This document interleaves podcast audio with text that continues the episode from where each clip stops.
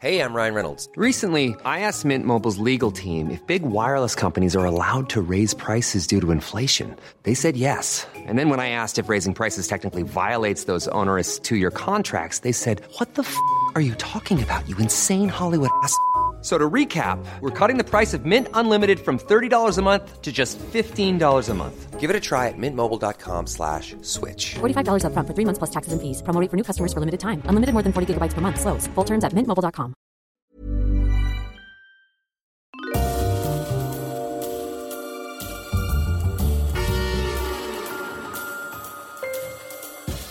Ladies and gentlemen, welcome to Histories of the Unexpected, the show where we demonstrate that everything, simply everything you can possibly think of, has its own history, like pumpkins, bunions, and radicals.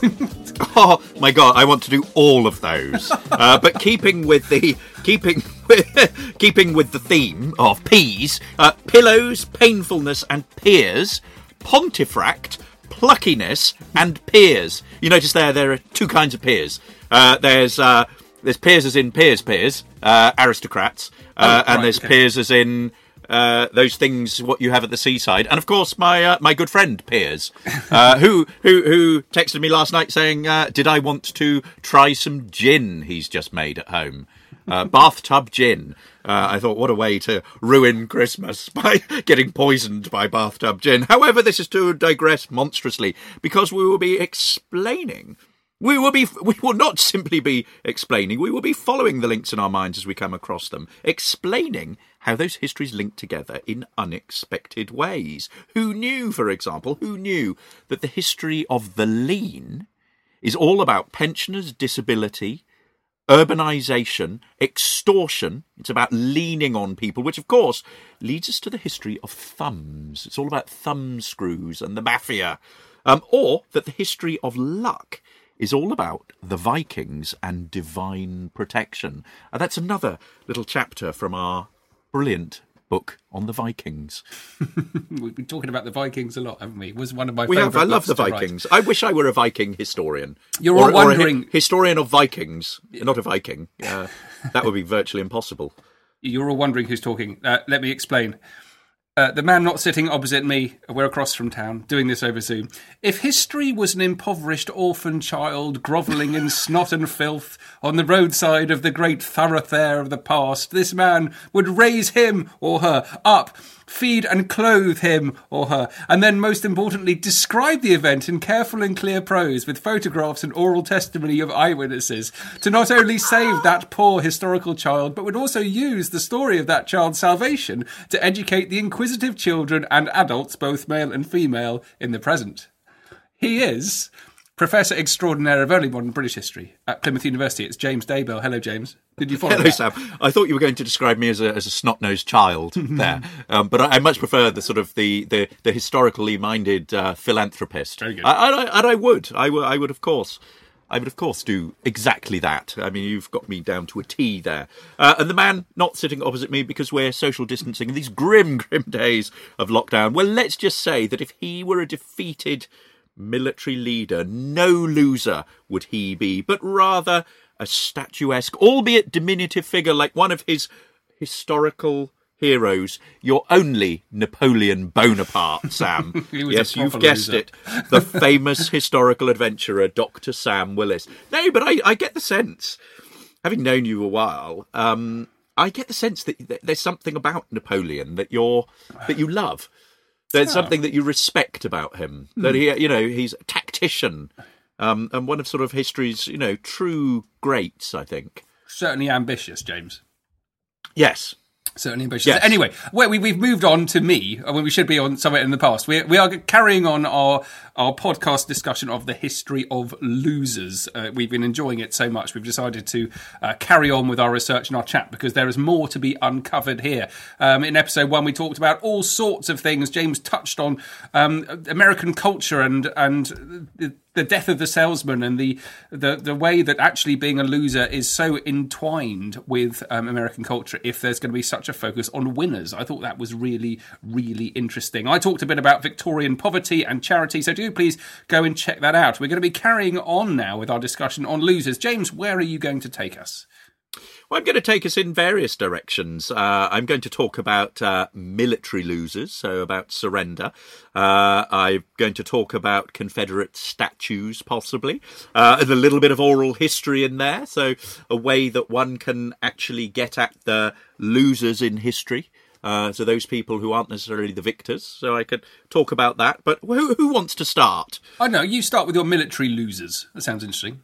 Okay, military losers. Well, this sort of picks up um, from where we left off in the last episode, where we were talking about concession speeches, and we were talking about people who had lost uh, political elections.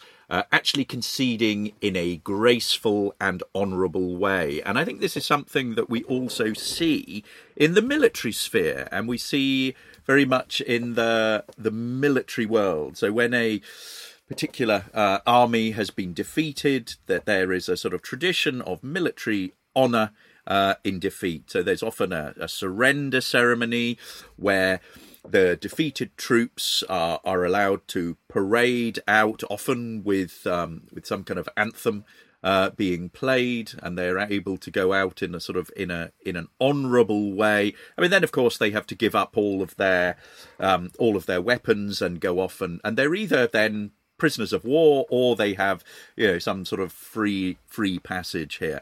And one a very famous um, example of this is of course the surrender at yorktown uh, where the british general uh, cornwallis uh, surrenders to uh, the the american army on the 19th of october 1781 uh, at the height of the american revolution or, or the war of independence and what's interesting here is the negotiation uh, of the surrender between uh, between Cornwallis and, and, Washington, and they, they do this over over correspondence. And then what you have is the creation of um, once they've agreed everything, you have the this sort of consolidated in something called the Articles of Capitulation.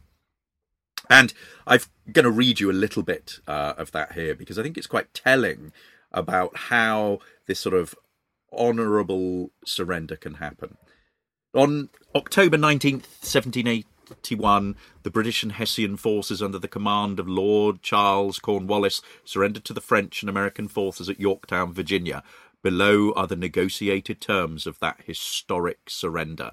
And then there's a sort of preamble that uh, is sort of it's all about settled between His Excellency General Washington, Commander in Chief of the Combined Forces of America and France, blah blah blah blah blah. Article one the garrisons of York and Gloucester, including the officers and seamen of His Britannic Majesty's ships, as well as other mariners, to surrender themselves prisoners of war to the combined forces of America and France. The land troops to remain prisoners to the United States, the Navy to the naval army of His Most Christian Majesty. Granted. Article 2. The artillery, arms, accoutrements, military chest, and public stores of every denomination shall be delivered unimpaired to the heads of departments appointed to receive them. Granted. At tw- Article 3. At twelve o'clock this day, the two redoubts on the left flank of York to be delivered, the one to a detachment of American infantry, the other to a detachment of French grenadiers. The garrison of York, and this is interesting, the garrison of York will march out to a place to be appointed in front of the two posts at two o'clock precisely, with shouldered arms, colours cased, and drums beating a British or German march. They are then to ground their arms and return to their encampments, where they will remain until they are dispatched to the places of their destination. Two works on the Gloucester side will be delivered at one o'clock to a detachment of French and American troops appointed to possess them. The garrison will march out at three o'clock in the afternoon, the cavalry with their swords drawn, trumpets sounding, and the infantry in the manner prescribed for the garrison of York. They are likewise to return to their encampments until they can be finally marched off. Article four, and this is this is fascinating in terms of the hierarchy here. Officers are to retain their sidearms, both officers and soldiers to keep their private property of every kind and no part of their baggage or papers to be taken at any time subject to search or inspection. The baggage and papers of officers and soldiers taken during the siege to be likewise preserved for them. It is understood that any property obviously belonging to the inhabitants of these states in the possession of the garrison shall be subject to be reclaimed. So there we are. I mean, it continues like that. But I think what's interesting here is even in defeat, the once you have surrendered, there is an honourable sort of there's an honourable ceremony in which you are able to maintain dignity as a as a um, surrendering force and to march out in sort of military pomp and ceremony, albeit to go, you know, your your separate ways and to be to be unarmed or to be uh, prisoners of war. So there we are. There's my honourable defeat. I mean, you probably know a lot about this. You've written all about this, haven't you? I, well, I, do know a bit about it. Um, the Cornwallis is an interesting one because he actually didn't hand over his sword in person at Yorktown because uh, he was either too embarrassed or he was too ill. I suspect there might have been a little trump in that, and he was like he sent someone else to go and do it, to go and hand his sword over to Washington. Pathetic. Um, but you know, once he's he's been captured, you, he's you're an official loser, and you've gone through all this kind of legal process. He gets sent home because he's a you know high-ranking person. Yeah. And um, I it also happened to uh, Villeneuve after the Battle of Trafalgar. He's he's sent home. He's captured and sent home, and he spends his spends a couple of years in Tiverton or somewhere in Devon near us. And I love the idea of um, a, a bunch of military losers basically walking around, kind of on parole, basically in in the British countryside. So uh, it'd be a really interesting history to map their to, well, to see where they went, because um, there were a lot of them. There was a hell of a lot of fighting going on, a hell of a lot of people who were captured, who were beaten, who were losers in the eyes of the British, and um, were made to. Um, well, enjoy or pass their time um, in, in, in Britain. Uh, I know nothing about this at all. I don't know if anyone's done any history on it. I bet they haven't. But I reckon you could plot the geographies of it. You could map their experiences. Um, a bit like being an exile, isn't it? And there are two ways of doing it. You've got the the foreign people who have been uh, been beaten, like Villeneuve, and he has to come back and live in France. Or you've got people like Cornwallis, who is a British person who has been beaten, but he's allowed to go home, and but he's on parole and can't fight. So there you are. The geography of um, surrendered surrendered military people, I think, would be would be very interesting indeed. Well done, James. Yes, and there are lots of examples of of generals who who didn't take that sort of honourable surrender. Uh, when offered to sort of march out in a, a, sort of honorific way like that, they they declined. Um, be, you know, because ultimately it is it is humiliating. You know, you have to walk past a whole load of of um, you know of enemy troops um, and then give up your arms. Hmm. Um, you know, why would you put yourself through that? Yeah. Um, I'm going to talk about something significantly different, James. Uh, I, I, was in, in the car driving to the beach the other day, uh, as I do to take my dog for a walk. And I was listening to a truly horrifying podcast on the economic implications of COVID and what, what, what's going to be going on. And it was particularly in relation to what was happening in America and, and who was actually really going to lose out from this. Um, I've been thinking about it a bit uh, in terms of you know who who is suffering more from COVID um, than others, and why, and how politics and economics and social status have an impact on that. Anyway, it made me think about the Wall Street crash because the numbers that were being thrown out were, were there, there, are so many parallels. It's quite significantly alarming. Um, just this is quite interesting. The um, unemployment in America between 1928 and 1933. So in 1928, you've got 1 million unemployed, just over a million. 1929, just over a million. So it's kind of hovering. Um, the Wall Street crash um, is in, in uh, 1929. So it takes a while for the impact to be felt, is my point. So there's an economic crisis and it takes a while to be felt. So it goes from 1 million in 28 and 29, 4 million 1930, 8 million 1931, 12 million 1932 and then all the way up to 13 million in 1933 so you've got the depression coming and the wall street crash. They're not necessarily as linked as you might suspect. But by the 30s you've america's been turned into a, a land of unemployment tramps bread queues soup kitchens people being evicted from their homes people living on their streets.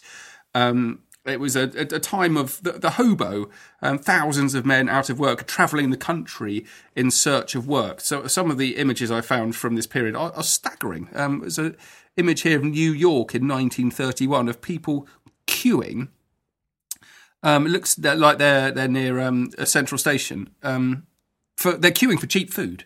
That is exactly it's a it's a land of hunger. Um, at the same time, um, th- there's the, the the the utter distress that's caused by this leads to a huge rise in suicides. So these figures are per 100,000 people. Uh, in 1926, there are 12 suicides per 100,000 people. 28 goes up to 13 in a bit. 1932, it's 18. And it comes down again, but it peaks in 1932. So that's 31, it's three years after the crash itself. Um, in terms of finances, that you know, to put a real sense of what's going on here, um, this is from 1936, talking about shares in a cigar company at the time of the crash were selling for $115. Uh, the market collapsed and the share price dropped to $2. Um, and there are all sorts of other examples just like that. Um, this is a description of what was going on in America in 1930. So, uh, October, November, December, January, five or six months after the Wall Street crash.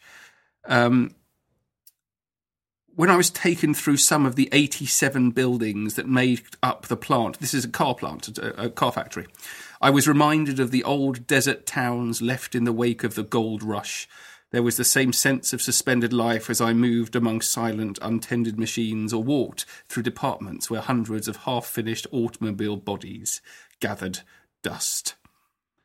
Um, and then a particular thing here on evictions in 1931, which I think is one of the most terrifying things because it, it leads to the, the homelessness, which then uh, generates its own social problems. Thousands of working class families have been thrown out of their homes because they can no longer pay the rent. In the streets of every large city, workers are dropping and dying from starvation and exposure. Every newspaper reports suicides of these workers who are driven to such desperation. So um, I think there's a bit of bit to be learned um, about the Wall Street crash and the reasons for it. Um, overproduction, very important. The unequal um, distribution of wealth. Uh, and the overproduction thing, I think, is particularly interesting. So you basically you've got um, fewer products being sold, um, which is partly caused by overproduction in its own sense, but also because of taxes which are put on foreign um, foreign goods by the Americans. Um, and this is all to do with isolationism after the First World War. So, in the years after 1919, the Americans returned to a period of isolationism in foreign policy, and the Republican government places tariffs on imported goods to limit foreign competition in the American marketplace. Does that ring a bell, James? Certainly does doesn't it? Um, and that that uh, helps with the, the, problem with the American goods. The Americans can't sell their stuff abroad, and then there's less money in America to buy the, the, what what they are producing, and it goes into this vicious, vicious cycle, which leads to the Wall Street crash. And there you go. So, um, some pretty pretty frightening lessons from history. And the more you look into it, the more parallels there are with the present day. Yes, absolutely. And I want to sort of pick pick up on that, um, but but sort of move back a hundred and hundred or so years, and to to talk to you about the book that I was talking about earlier on, uh, or maybe in the last episode, um, a book that I read called Born Losers: A History of Failure uh, in America, which is an award-winning book by an American historian called Scott A. Sandage, and I would recommend that you all go and look at this um, because what he looks at is he's not interested in success uh, within American society in the 19th century. He's interested in failure. Um, uh, he's interested in those who are in the bottom of society. So, and he says this book tells the story of America's unsung losers, men who failed in a nation that worships success. And you know, when you have um, in the 19th century, you've got uh, capitalism, you've got the Industrial Revolution, you've got the sense of entrepreneurship becoming part and parcel of success in American identity. You know, this is the rugged individual, this is the self made man. You go from nothing to be a sort of, you know, multi-millionaire um, industrialist. Um, what happens when you are unable to do that? It's a period when we have, you know, imperialist sort of expansion. We've got a rise of mass media. Um, you know, what happens to people who are unable to do that. And it's people who he describes as the um, bankrupt, deadbeats, broken men, down and outers, bad risks, good for nothings, no accounts, third raters, flunkies, little men, loafers, small fries, small potatoes, old fogies, goners, flops, has beens, ne'er do wells, nobodies, forgotten men. I mean, this is, you know, the the the, the richness of this vocabulary um, is, you know, is is quite um, is quite sort of expressive of the way in which what we're seeing here is an articulation of ideas to describe these people you know that the these people who are seen as failures. And the interesting several interesting things about the book that I want to talk about. One is the sources that he uses to actually examine the everyday lives experiences of these people uh, and the second is how the concept of losers emerges. And I just want to say a, a, few things here. We haven't got time for me to go into it in in great detail, but to start with the you know the way in which he captures this, and you know in throughout the book you have these really vivid um, little sort of um, character sketches of white businessmen, sometimes their wives, as they fall into monetary trouble. So exactly the kind of individuals that you're talking about with the Wall Street crash. Um, they're they're they're sort of you know these people are nobodies. They're ordinary people, and what survives is account books and commonplace books and correspondence and diaries that he's that he's basically drawing from. And to just give you uh, some you know examples here. We hear, for example, of um, uh, a man in in New Hampshire called John Flagg, who writes in uh, 1825, I have gushed into tears many a time. I was afraid I should never be able to get into business. Uh, another uh, Philadelphia Quaker, one Samuel C. Morton, wrote in 1833, What a note of full reflection that I should have lived one fourth of a century and yet have done so little good for any self or others, nothing by which I am to be distinguished from the common herd of mankind. In 1841, Henry Hill, thus far my life has quite too much the appearance of blankness. What can I show as the fruits of twenty years of my existence? Nothing. Mom deserves the best, and there's no better place to shop for Mother's Day than Whole Foods Market. They're your destination for unbeatable savings, from premium gifts to show-stopping flowers and irresistible desserts. Start by saving 33% with Prime on all body care and candles. Then get a 15-stem bunch of tulips for just $9.99 each with Prime. Round out Mom's menu with festive rosé, irresistible berry chantilly cake, and more special treats. Come celebrate Mother's Day at Whole Foods Market.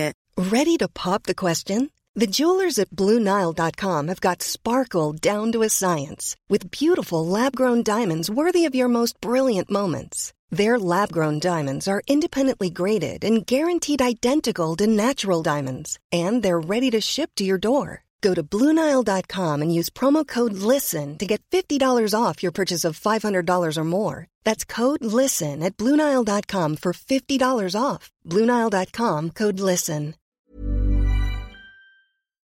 The thought that I am living so little to my own profit or service of anybody else, he writes in 1846.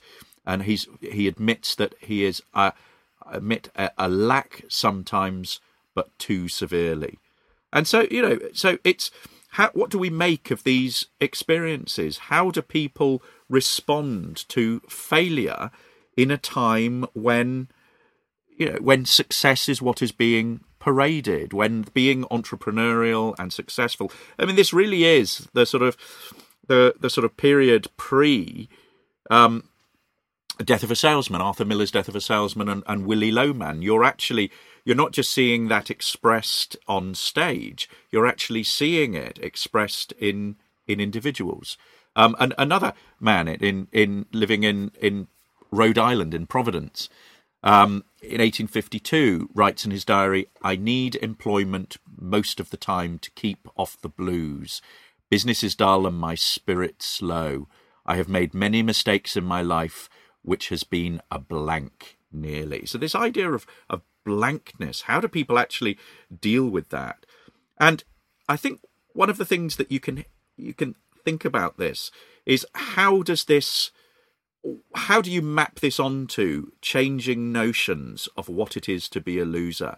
So at the same time that we're seeing this rise of the rugged individual, we're seeing industrial greatness, we're seeing immense wealth and productivity, you're also seeing alongside it a discourse of failure. Um, and before the Civil War period, um, I think failure is described as a, a business in peril. So it's a, in other words, it's a business that is that is failing rather than the individual. But I think what you have from the by about the 1850s is the idea of the failing individual. And this is a period where you've really got these sort of pioneers and entrepreneurs, you've got this go ahead spirit, and failure is seen is connected to a, a, a lack of enterprise, a fear of risk taking, a reluctance to speculate. And this is, of course, what leads to everyone coming a cropper in the Wall Street crash, because everyone has been encouraged to sort of to speculate, to invest. You know, if you don't, you're seen as conservative and backward, and you know, and and, and a loser. And it means that everyone sort of is is is is investing on the margin. So there, there's basically no sort of capital underlying it, and then the whole thing goes pop, and the system falls down. But what you have here is a sense that in popular culture, this go ahead spirit is deeply part of the American psyche. And I suppose what, what you're seeing then is is an ideology that is, you know, that is attacking the individuals and their ambition. Um, and you know, you can think about it in terms of you know seeing somebody as as average, somebody who is uh, an outsider, somebody who's not the sort of you know the head of the you know, captain of the football team, so somebody who doesn't have a brilliant personality is destined to be a loser. And one of the most interesting things about the book uh, and I think, and I think it is a really, it's a fascinating cultural history that is really innovative and flexible in its thinking. And one of the most fascinating things for me was the way in which it used credit reports. So the idea that you, what you have in the 19th century is the emergence of credit report surveillance. So you're actually looking at people's um, creditworthiness and their ability to pay back money and that actually that becomes a way of you know of of thinking about you know their worth in economic terms as an individual. So if somebody is creditworthy or not they are seen as a as an entrepreneur and as a success as a sort of you know steady person. And if they're not creditworthy if they can't pay back things if they do become bankrupt, then they are seen as you know as as less than that. That they are they fall into that category of loser of bankrupt. And it's it's fascinating the way in which economic history there you know intertwines with something that is cultural and that is social and that is innately personal. So there we are. Um, Born Losers, mm. uh, brilliant book. Yeah, uh, really fascinating. That isn't it? The, certainly the, the sort of the the duality of, of success and failure. You can't have one really without the other.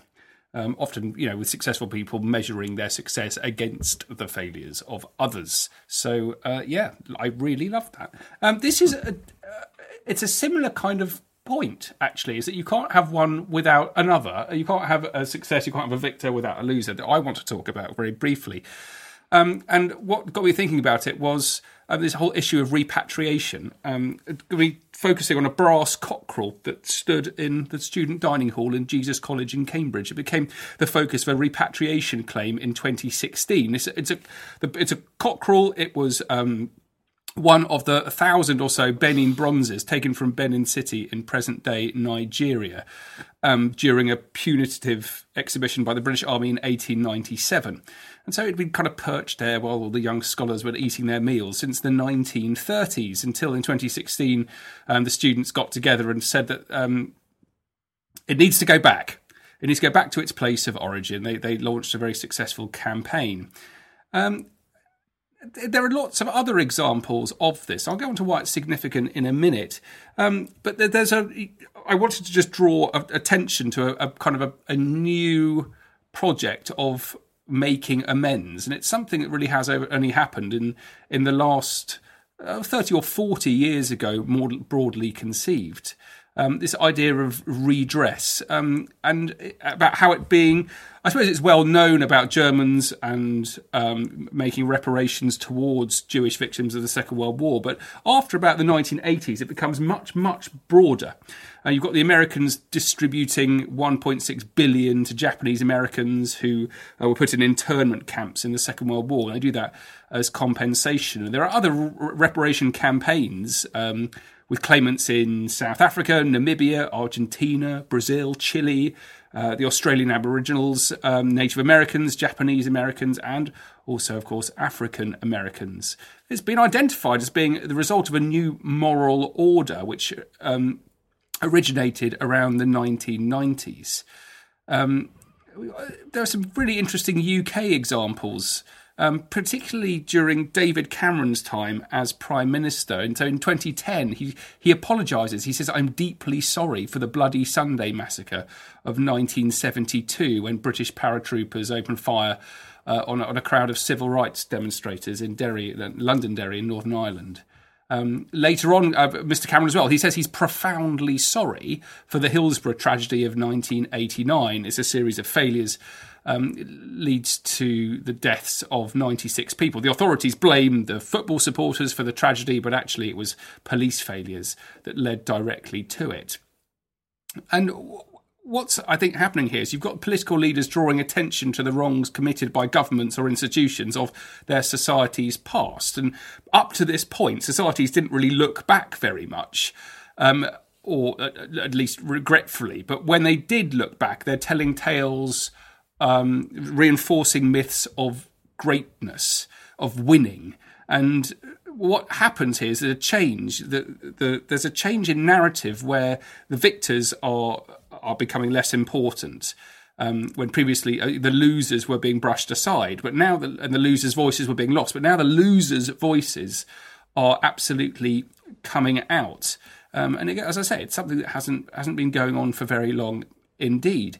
Um, and if you think about it in terms of maritime museums, this is fascinating.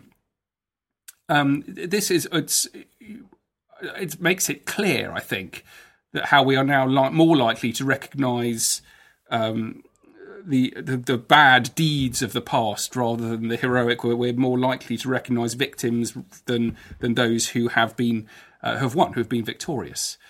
So, I mean, the past thirty years, there are more memorial museums have opened up than in the previous century. Okay. You've got the, the Memorial Museum of 9 11. Um, there are 16 Holocaust museums have opened up recently in the US alone. Um, there's a museum dedicated to those who died in and who lost loved ones in the bombing of um, Oklahoma City in 1995. There are uh, scores of museums documenting slavery in America, genocide in Armenia, Rwanda, and the Balkans. Um, there are others which focus on repression in Eastern Europe, apartheid in South Africa, uh, political disappearances in Argentina, massacres in China and Taiwan. Um, so I, I, that's all part of it. But even within um, older institutions, you've got things like the Natural History Museum in London. Um, there's a memorial now alongside natural history specimens of old dinosaurs to lives that have been lost uh, when an earthquake hit the Indian Ocean, causing a tsunami in 2004. So I just wanted to kind of, you know, focus all this and to say that actually now we're living in a time where uh, it's a time for honouring losers, for, for giving giving losers in history a voice. Whereas for centuries beforehand, history was was all about was written written by and was all about the winners. Excellent, very very good, and very important to very important to to recognise that. I mean, I, I want to sort of uh, suggest suggest the opposite as well, and to talk about uh, about the way in which um, sometimes the losers uh, perpetuate a history that is that is false. And as I promised, I was going to talk about a, a book that we recommended uh, on Twitter uh, by an American uh, professor who listened to our podcast on statues, and she pointed us to a book by Adam Domby, uh, "False Cause for Fraud." Fabrication and white supremacy in Confederate memory. And one of the things that I don't think we really got to grips with uh, in that podcast episode, as she very kindly pointed out, is the the potency of a lot of the Confederate statues uh, that you see around the United States today. And she pointed us uh, to this book. I had a read of it and really enjoyed it. Uh, so just want to thank her uh, for pointing us in that direction. And it's often lovely to hear from people who listen to the podcast uh, with suggestions. Um, really, really useful. Uh, history is such a sort of bizarre and bewildering sort of field. There's always so much to read that one can't always keep uh, on top of it all. Uh, well, well, can never keep on top of it all, even in your own, even in your own field. But I think what's what's great about this book is that what it looks at is the way in which you know during the Civil War the Confederates lose, and the way in which their their narrative of defeat, their lost cause, is is enshrined and and indeed celebrated in the South. As a sort of perpetuation of um, the, the the roles that many of their their their their families uh, and and particularly white Southerners played.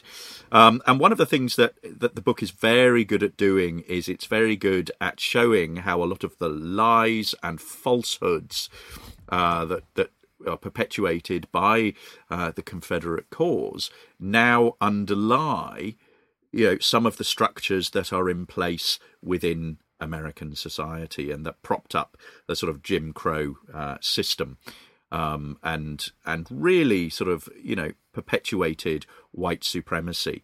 Uh, and one of the things that um, that it looks at in particular is the way in which throughout the uh, 1890s, uh, you know, into 1900, what you see is a series of white supremacist campaigns run um, to take over state government, to disenfranchise African Americans, to institute one party rule.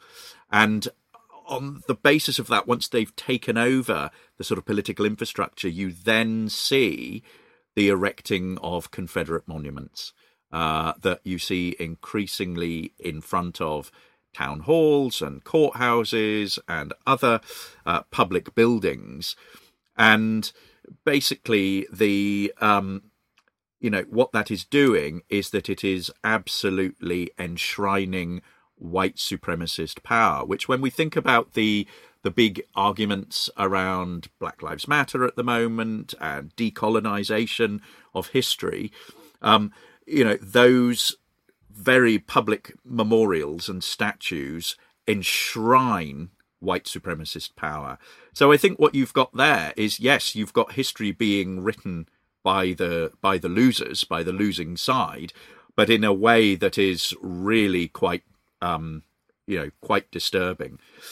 Moving on, I just wanted to also think about how to sort of move back to what you were talking about earlier on about the importance of you know of capturing the viewpoints of losers in history in the sense of those voices that you don't hear. And you know and i was teaching last week uh, a class on oral history. And i think oral history is a really good example of how you are able to recover the voices of people who weren't necessarily on the winning side or who aren't necessarily part and parcel of uh, the elites and the sort of traditional views of history. And I was reading there uh, a brilliant book called The Good War, which is an oral history of World War II, uh, by a scholar called Studs Terkel. And what it does is it takes uh, collects together a series of lost voices or voices that aren't heard of. And when you think about most histories of World War II, you know they are about the the military campaigns they're about the leaders they're about the the victors it's about the diplomacy. Yes there's stuff about the the home front but actually it's quite difficult to recapture the voices of ordinary people people who aren't necessarily the heroes. And this is full of examples. Um, there is a, a, guy called Peter Ota who's a, a Nisei uh, member of uh, the Nisei, um, and he is so he's a, a, U.S. citizen of Japanese descent. There's a guy called Johnny DeGrazio, who's who's just an ordinary guy who doesn't. Um, you know, who doesn't see much much active service. There's then a, a guy called J.H. Abbott, who's a conscientious objector. We also have the testimony of a gay Marine, uh, tell Ted Allenby. Um, there's a young girl uh, whose uh, whose testimony is recorded. There's also a, a black soldier, um, uh, Charles Charles Gates, a black black um, African American uh, GI, and I think part of this part of the book, which is a memory book, um, is about it's about getting the ordinary experiences of World War II because you know you talk to most people you know, and actually they can't necessarily identify with the kind of you know what they see in the school textbooks.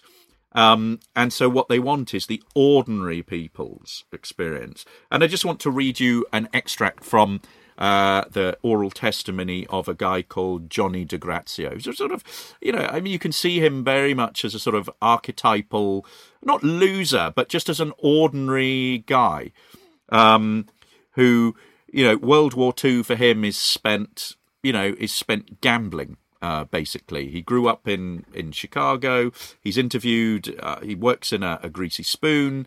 Uh, he's a cab driver for 15 years, um, and this is this is what he he remembers.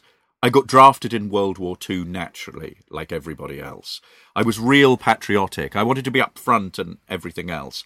I come from a neighbourhood where you done anything a little bit awkward, you were a sissy, or you didn't have this pride, or things like that. When I got drafted and found out it was for non combatant, I resented that. Then I got the inkling. I volunteered for the paratroopers, and the guy says, You're better off here. He said, We need you over here and rubbish like that. He wanted more or less to make a dog robber out of me. A dog robber is a guy that cleans the officers' quarters, shines his shoes, takes this, drives a jeep, and everything. I says, Mister, I come here to fight. I don't want to be no dog robber. I says, I ain't going back to no neighborhood to tell 'em I come here to shine shoes. So he says, Get out of here. I come from a neighborhood where pride was pride. A lot of people say you might not have anything, but you still got your pride. To me, pride is something. In other words, joining the army, you were supposed to fight for your country, not this bullshit. You know of medic roller? Of course, everybody's got their part. To me, it was something else. When we got overseas to England, the job was actually to uncrate the equipment, take it to their destination, and bullshit like that. What the heck was it? So, and, and so it goes on. And so, what you're getting here is a is just an ordinary guy's, you know, an ordinary American's response to World War II. The fact that he, you know, he's a, he could be sort of described as a sort of as a, a loser, a deadbeat, but also there's something about there's a matter of pride in him that he doesn't want to go there just to be somebody's sort of servant, you know, just to sort of do the menial jobs, but he wants to be, you know, somebody out who's seeing action.